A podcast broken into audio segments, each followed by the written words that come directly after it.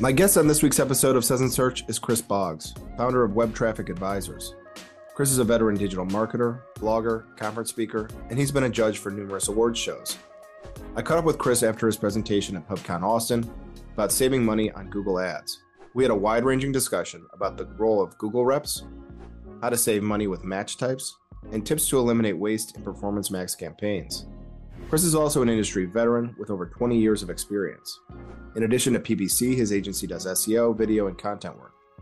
With the emergence of ChatGPT, this is a moment of significant change. Chris is the perfect person to talk to for advice in the current environment. Grab something cold to drink and join me for a conversation with Chris Boggs. We'll talk about the risks of auto applying recommendations from Google. We'll spend a little time chatting about ChatGPT, and I'm going to ask Chris about the pesky problem of underspending on a PPC campaign. Chris, welcome to the Suds & Search. How are you doing today? I'm doing great, Mark. Thanks for the invite. Uh, looking forward to uh, chatting and and uh, sudsing uh, with with coffee. I love it. I love it. Yeah, I'm looking forward to talking to you. I I, I wanted to start by, by asking you about a presentation. You just got back from PubCon Austin. I guess that was a few weeks ago. Um, and your presentation was about saving money on Google Ads. You know, one of the things that I I liked about it at the beginning of your speech, you're you're sort of cluing people into to what, some things that are happening at Google. So, for instance, we're getting these calls from reps, and our clients get calls from the Google reps. And overall, the experience is pretty lousy. Um, they're not that helpful or particularly knowledgeable, in my experience. I, I don't mean to besmirch all of them, but I think this could be confusing to someone listening who hasn't gone through this. I mean, I think for after all, people are probably going like, they work for Google. I don't. You know, I I, I don't work for Google. Certainly, Certainly they yeah. must, must have some knowledge that more knowledge than I'm leading on. Um, you know, basically, what can you tell our viewers about Google Reps that, that, that may surprise them, and, and, how you found some way to to use that network uh, to improve campaigns for clients? Well, um, Google, uh, you know, became X Y Z uh, through uh, basically being able to almost print money as a result of what they're doing uh, online with their advertising, right? And so, um, in general their goal is to get advertisers to spend money right at the highest level um, so what they've instituted over the last i would say more aggressively in the last five years but definitely you know beginning a good 10 years ago probably uh, was this idea of trying to coach uh, clients along uh, with their advertising campaigns and helping to introduce new functionality which again goes back to the main thing about making money, right? So if we flash forward to today and we look at Performance Max, it's a great example, right, of what it's evolved to, but we can talk about that later. Uh, the point is that these reps are trained, uh, and depending, it's very clear, and it's not like I'm, uh, you know, uh, somehow against some sort of an NDA or something, but based on your spend tier is the level of rep you're going to get, right? So let's start at that. So if you're spending uh, 10, 20, 30 grand a month or, or much more than that, which a lot of advertisers do, you're going to get a rep that's likely, and I don't want to say US based or anything like that, right? So it, they're just more experienced. Uh, and they're also likely experienced within the specific industry. For example, I had a client that was doing uh, that's doing B two B software. Uh, they were spending you know north of 150 grand, and they had access to this guy who knew pretty much uh, you know some of the trends, and it was helpful, and and it was good access to someone who was commun- communicating with other B2B software entities. So there was value there, right? So if we tear way down uh, and all the way down, and in fact, this particular uh, entity that I'm talking about, they dropped their spend because, well, I mean, long story short, I came in and I audited, and no one was looking at their conversions, and they was guiding the system wrong, and they had no uh, revenue from it. So the spend immediately dropped, right, when it was identified that it was completely useless, essentially, and that immediately almost got a uh, like a, uh, you know one of those uh, umbrella hooks uh, on our guy. And and very quickly we became introduced to the next tier down. It was still a reasonable spend. Uh, this guy wanted to help but he and and what I'm getting to here is that they're all on scripts, kind of right. And he was more noticeably on a script, I would say, right, in that mm-hmm. he said, "Have you tried Performance Max? Have you done this?" Right, and he's doing stuff that we, as educated marketers, you know, we don't really want to hear this, and it's annoying also if it's wasting our clients' time if we're doing the call together with them, and they're like, "Well, you should try display. You should you should go." And and and by the way on the prior call or even earlier in the call, I've said, hey, the conversion signal's no good. So we can't use conversion uh, oriented goals or, or mark, you know, mechanisms within the campaigns. And then later in the call, they'll hit the part on the script that says you should, you should switch to conversion guided uh, goals. And it's, it's very head scratching and annoying. As you can tell, my crescendo might be rising slightly. Uh, right. But the point is that um, the less you spend to the, the more reliant these people are literally like I had a call with one and some other two guys were randomly on the Google meeting screen. He's like, Oh, these two people are training. And then I got an email like the next day. Hey, so and so is your new rep. And, and the guy, it might have been his first call the day before. Right. And so they're basically being taught by these reps that then they have to have two guys that come in and listen in and watch them. Essentially they're looking at the same screen probably right that's reading them through a script. And and so it, it's a little bit insulting i think first of all uh, to marketers like us uh, that have invested time and may, maybe even years in uh, challenging ourselves and the Google platform uh, to try to get rev- you know get ROI from it, to then suddenly have these guys call your clients and and and and come in and and then represent themselves as experts when even I mean most of my clients can tell like you know and they end up not they're like just take the call right and a lot of times i'm like i don't want to take the call uh, but for right. some, I will, and and because we're trying to work through some little thing which maybe they can help us increase the size of an audience that we've uploaded eighty thousand and they can only hit eight thousand, or you know, little things like that where these people might, I think, have some value if they can connect you to the right entities. So that was a long-winded answer, uh, but that's sort of where I feel about uh, Google Reps in a, in a semi-large nutshell, I guess you could say.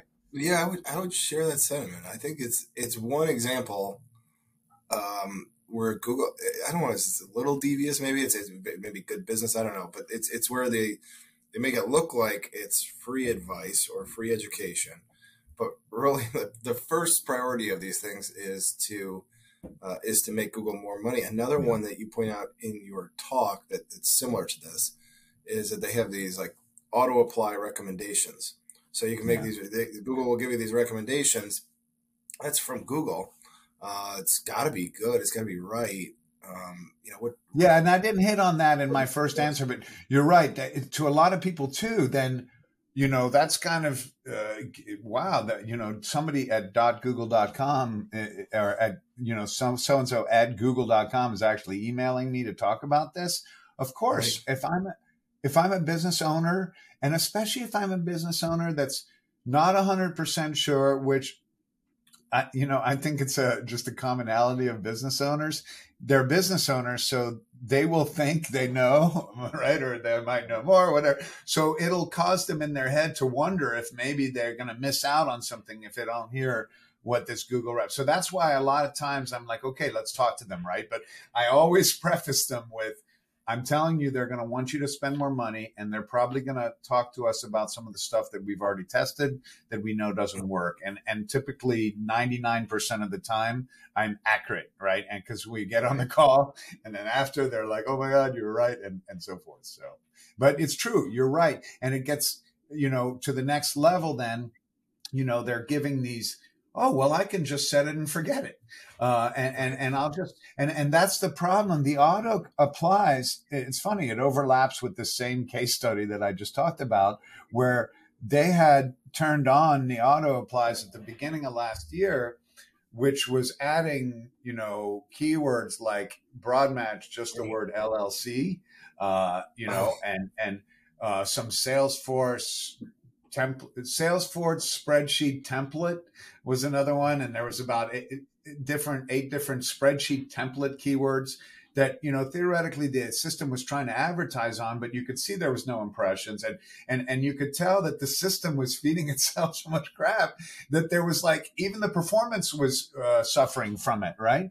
And so that's the other part, and and I, this is something I've noticed personally since early days when they were doing auto apply with ads, is that you know often our best if you do a champion challenger model or something with an ad unit the best performing champion is going to four or five x outperform anything they throw at it right? That that they think they can do ai wise so it's frustrating and it's been frustrating for years to try and and again i'm talking about at a you know a, um, I, I would call it a boutique level uh, approach to marketing the campaigns, right? I'm not talking about like a 10,000 product Google ad campaign or something like that, right? There, you do need some of that.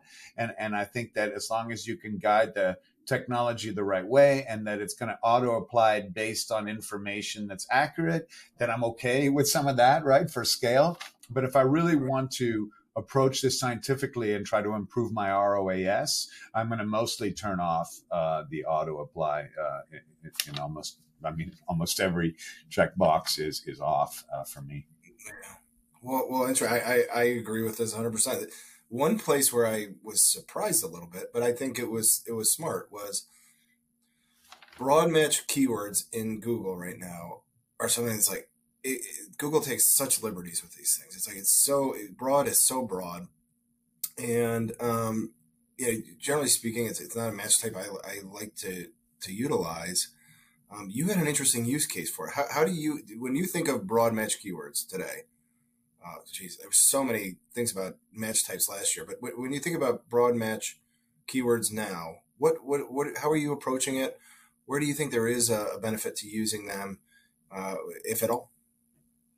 Um, I would say there's a couple instances. Um, one is, first of all, I, you can argue that exact match is is you know phrase match and and phrase match is broad match and broad match. You can get down these. You can you can now, get into these, note, these discussions. I will note here, not to diss too much Bing Edge, but uh, Bing's broad is even broader, right? But uh, yeah, let, us let, let's, let's just focus on Google for a second, and and and um, the instance where it may work, and I have tested it, is where you do have the mechanism feeding back in from a HubSpot or a Salesforce that's accurately identifying conversions. Uh, mm. and actual MQLs and on through to sales, right? If it can get that data into it and then you can apply that to an audience for a broad match uh, text uh, ad campaign, then that does make sense, I think, uh, to, to test it as long as you're limiting your number of broad match. The problem, though, that I found is that it's it's getting harder and harder the other side of the story, another way to use broad match that I found is like, let's say you check the difference between rates and pricing. I'll give you that one. Uh, you'll be surprised like how much, how many more query matches are right either with rates or pricing, right, for what you're actually looking for. And it's just kind of, I found a crapshoot, right? Like, and you have to do a little testing. And that's where for broad match for me is still important, is because I want to use it uh, for testing, and I want to help have it help me identify queries. However, um, the problem is is that that's becoming harder and harder. It looks to me, at least in across a lot of different campaigns, is that they're trying to show you what you want to see in the query report now, and they're still mm-hmm. high and they're hiding more and more, like of the what really wouldn't be a good match. Yeah. Now, in the early campaigns, though, for example, for some of this B two B stuff, which was in a financial niche, I was able to effect- effectively harvest a negative keyword match list, right? That's what, uh, and that's what I'm talking about. Really, the value of Broad 2 is not only to harvest the keywords, but to harvest the negatives and to try to train the system. And I found uh, that's where I actually answered a question in the in the panel where I was able to get uh, uh in the education space uh, a software, a specific type of software where we had like a 22% uh, click through rate, you know, uh, uh, based on uh, targeting a couple broad terms, but really limiting it with uh, negative, uh, and and and a few other you know variables. but it, it is very I think it can be effective, but it has to be guided correctly. And also, you have to understand that there will be, I think, more natural waste or shrinkage or whatever you want to call it uh, as yeah. a result of using it. Yeah, I'm just thinking as, as you're as you're talking, thinking of how much this job has changed over the time I've been in this industry. You know, like a big part of the job of, of working in PPC now is just avoiding wasteful spend. That's really it. Like a, a huge part of it. Um, we talked about the way ways Google will take advantage of, of people who, who aren't as savvy, I guess. Um, but yeah. you know, be a lot of this just has to do with finding negatives and mining for negative keywords and stuff like that. What other, do you have any other tips or go-to strategies for avoiding negative, avoiding wasteful spend? For, for not just uh, lighting money on fire because it's easy yeah. to do. You know, it's really easy to do. Well, I mean, I think I've touched on it, but just to be very clear, like if you don't trust your conversion data, don't let it guide uh, anything, Great right? Um, yep. Figure out another way. Uh, maximize clicks. I'd rather use than you know conversion guided data, especially if I'm in an early uh, kind of phase, right? Um, you know, you're going to have to expect to to lose a little bit money at, at, depending on where the funnel you are, right? And so you should have some um, you know willingness to waste more if it's a higher funnel uh, goal for for the campaign but you should look for more and more ways to save the further down the funnel you get i think uh, you know in general.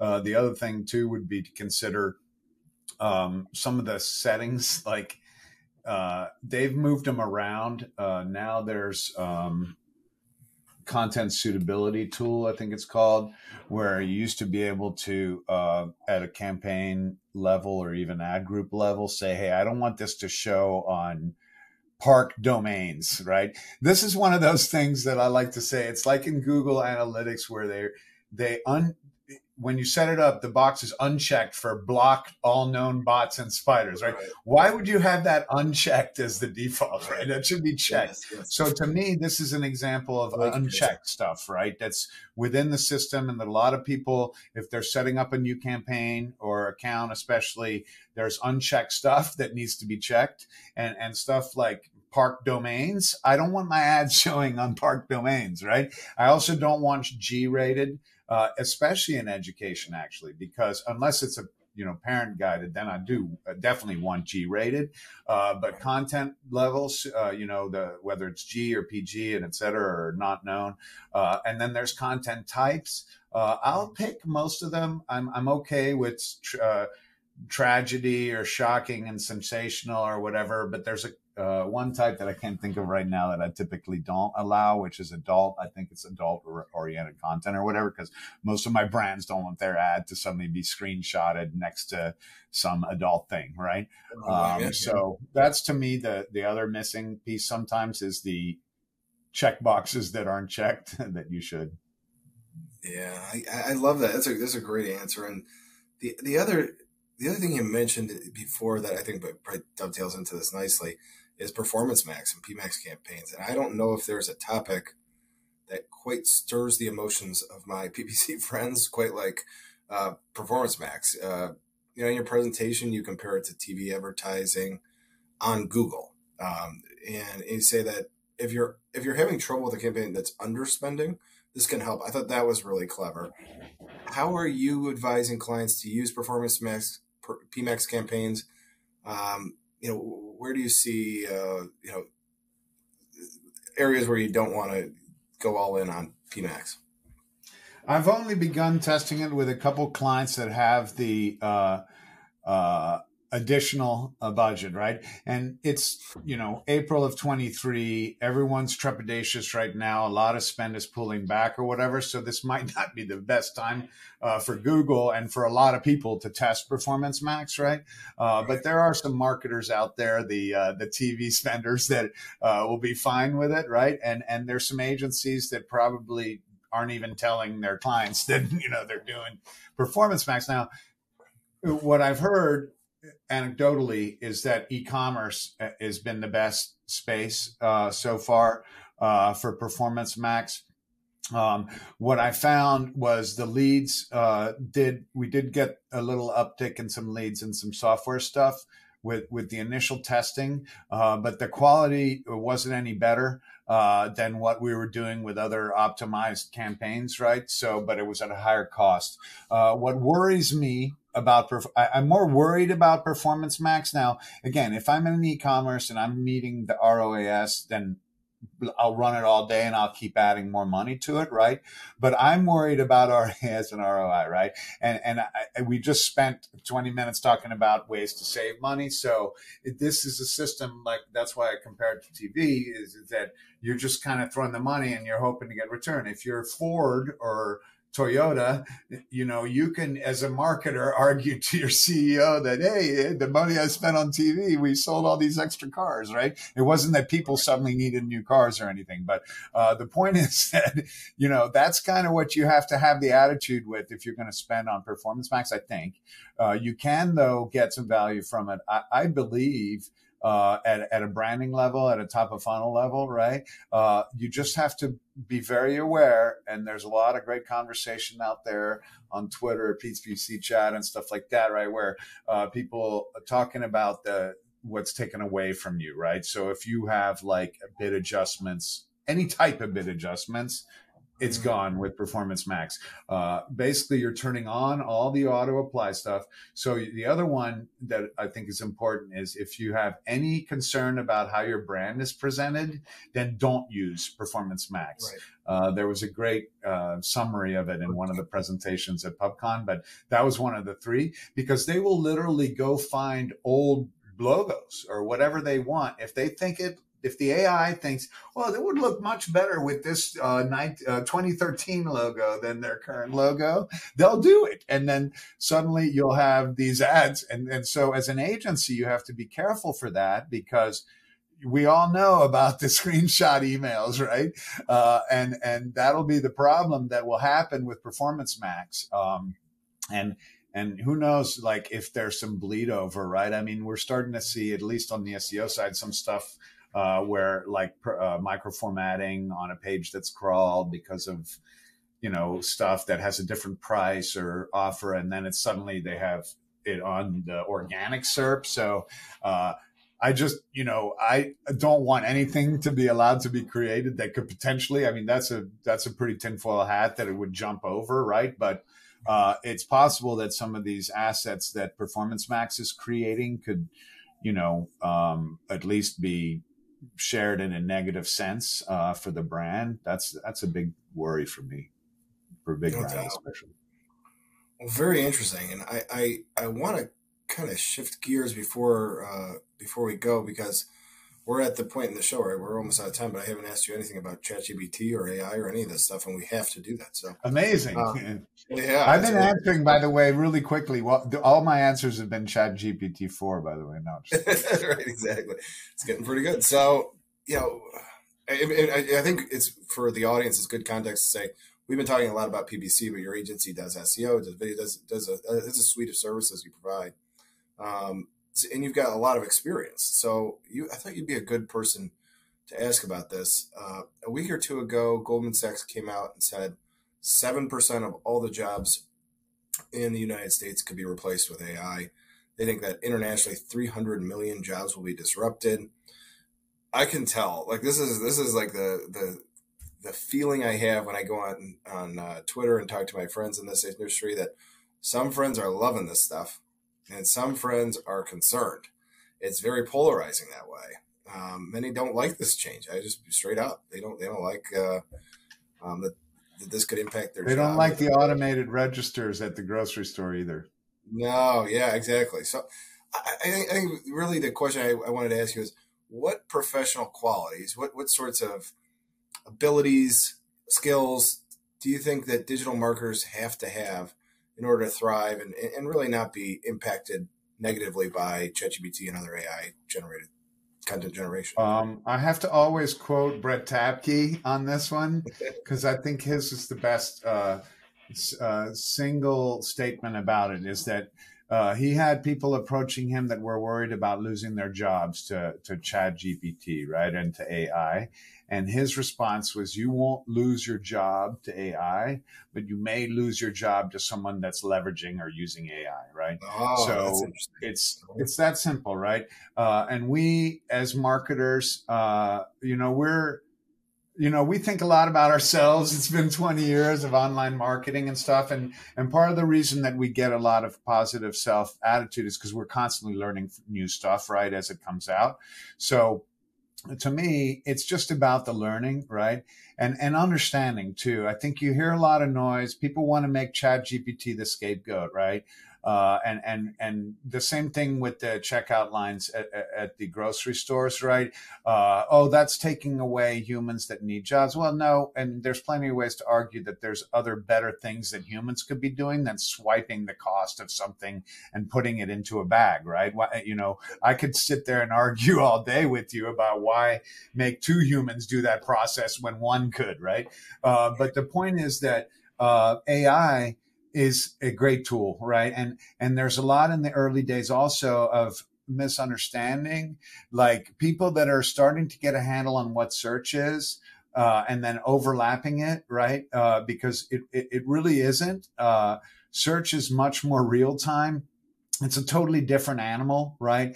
And then comparing Bard uh, and and sort of this more sort of higher level and Bing uh, AI, uh, you know, that's kind of um, um, what's called hard machine learning versus soft machine learning or something. There's some technology name about it but there's a different tier there right? So if we're talking about just chat gpt-4 really you could call it a glorified encyclopedia right? And and it's it's it's more so of an encyclopedia than a search engine because it's limited to the data that it has in it right? And that it's been taught uh, versus a search engine which has a combination of that and the ability to understand and discern between recency and in fact and fiction sometimes. Uh, but you know there's a big difference right? And so at the very beginning where i'm seeing an overlap happening where there's some confusion about what chat gpt really is right? And it's not going to take over. I, I worry for artists and i worry for writers uh, but if they leverage it, artists is who I'm most worried about. Writers, I think they should leverage it, and it's just going to make their writing better. Uh, but artists, I'm really worried for. Um, you know, because and eventually there will be. I mean, there's people now that go buy turntables and and you know uh, uh, discs, you know, uh, records, uh, and and I put mine away 25 years ago or whatever, right? That came back. And so art will definitely always have a place, but at scale and for marketing, that's where, you know, it's much easier to say, hey, I want a picture of, uh, a, a, kid that's uh, learning on a computer, you know, or something like that, and boom, and and it can pass your legal and compliance. Uh, it's exactly. it's original. It, it, there's so much like efficiency uh, so as an artist, that's where you know that's where you really I think have to start to embrace more so and figure out how you can leverage or how you can sell against AI. You know, like there's a lot of stuff on that side. I think. Awesome, awesome. Well, this is my last my last thing. You mentioned uh, Bard and Bing's got their ChatGPT infused uh, version of this, and I think this is the most I've ever heard SEOs talk about Bing. You know, PPC folks, yes, but but SEOs are talking about Bing, and um, there's this supposed first mover advantage, and they were ahead of ahead of Google for a change on AI. Um, for most of my career, Google's been so dominant that I didn't even really report on Bing that much. It wasn't that big of a. Uh, it was almost pointless. Um, where are you at with Bing? Are you are you taking a fresh look? Are you interested in, in their approach to AI, or are you you think status quo is a status quo? I uh, only have so much time in my day uh, as a consultant. Uh, I'm actually rolled my sleeves up a lot, so um, I played uh, too much with ChatGPT. So I'm I'm I'm I'm kind of laying off it a little bit, and I never signed up uh, for the Bing one. I did sign up for Bard, and I got in there, and I've played around with it a little bit. Uh, but I personally just don't have the time to, to give to the Bing one. Um, I, one thing that I also like it's on my bookshelf of of wanting to do is to get more into the Bing uh, webmaster tools uh, because mm-hmm. there's a lot of cool stuff in there and are apparently going to start making some connections there too. So uh, it's on my to do list, uh, but I can't really uh, talk too much to that right now yet. All right, I love it. Well, well Chris, uh, if anybody's watching this, it's been it's been great to talk to you. But if anybody's watching this and want to learn about more about you or your your agency or favorite places to connect on social, what's the best way to get in touch with you? Cool. Well, I'm on Twitter at Boggles, just B O G G L E S, and uh, Web Traffic Advisors with an O dot com is my website. All right, awesome. I love that Twitter handle. Very good. Uh, well, Chris, thank you very much. I'm going to give you a virtual cheers. And cheers to you, Mark, and thank you very much, and and your background team, Carolyn, and all them uh, for setting everything up. You got it. And uh, for everybody else, we'll be back next week with another episode of Suds & Search. Thanks, Chris. Great. Cheers.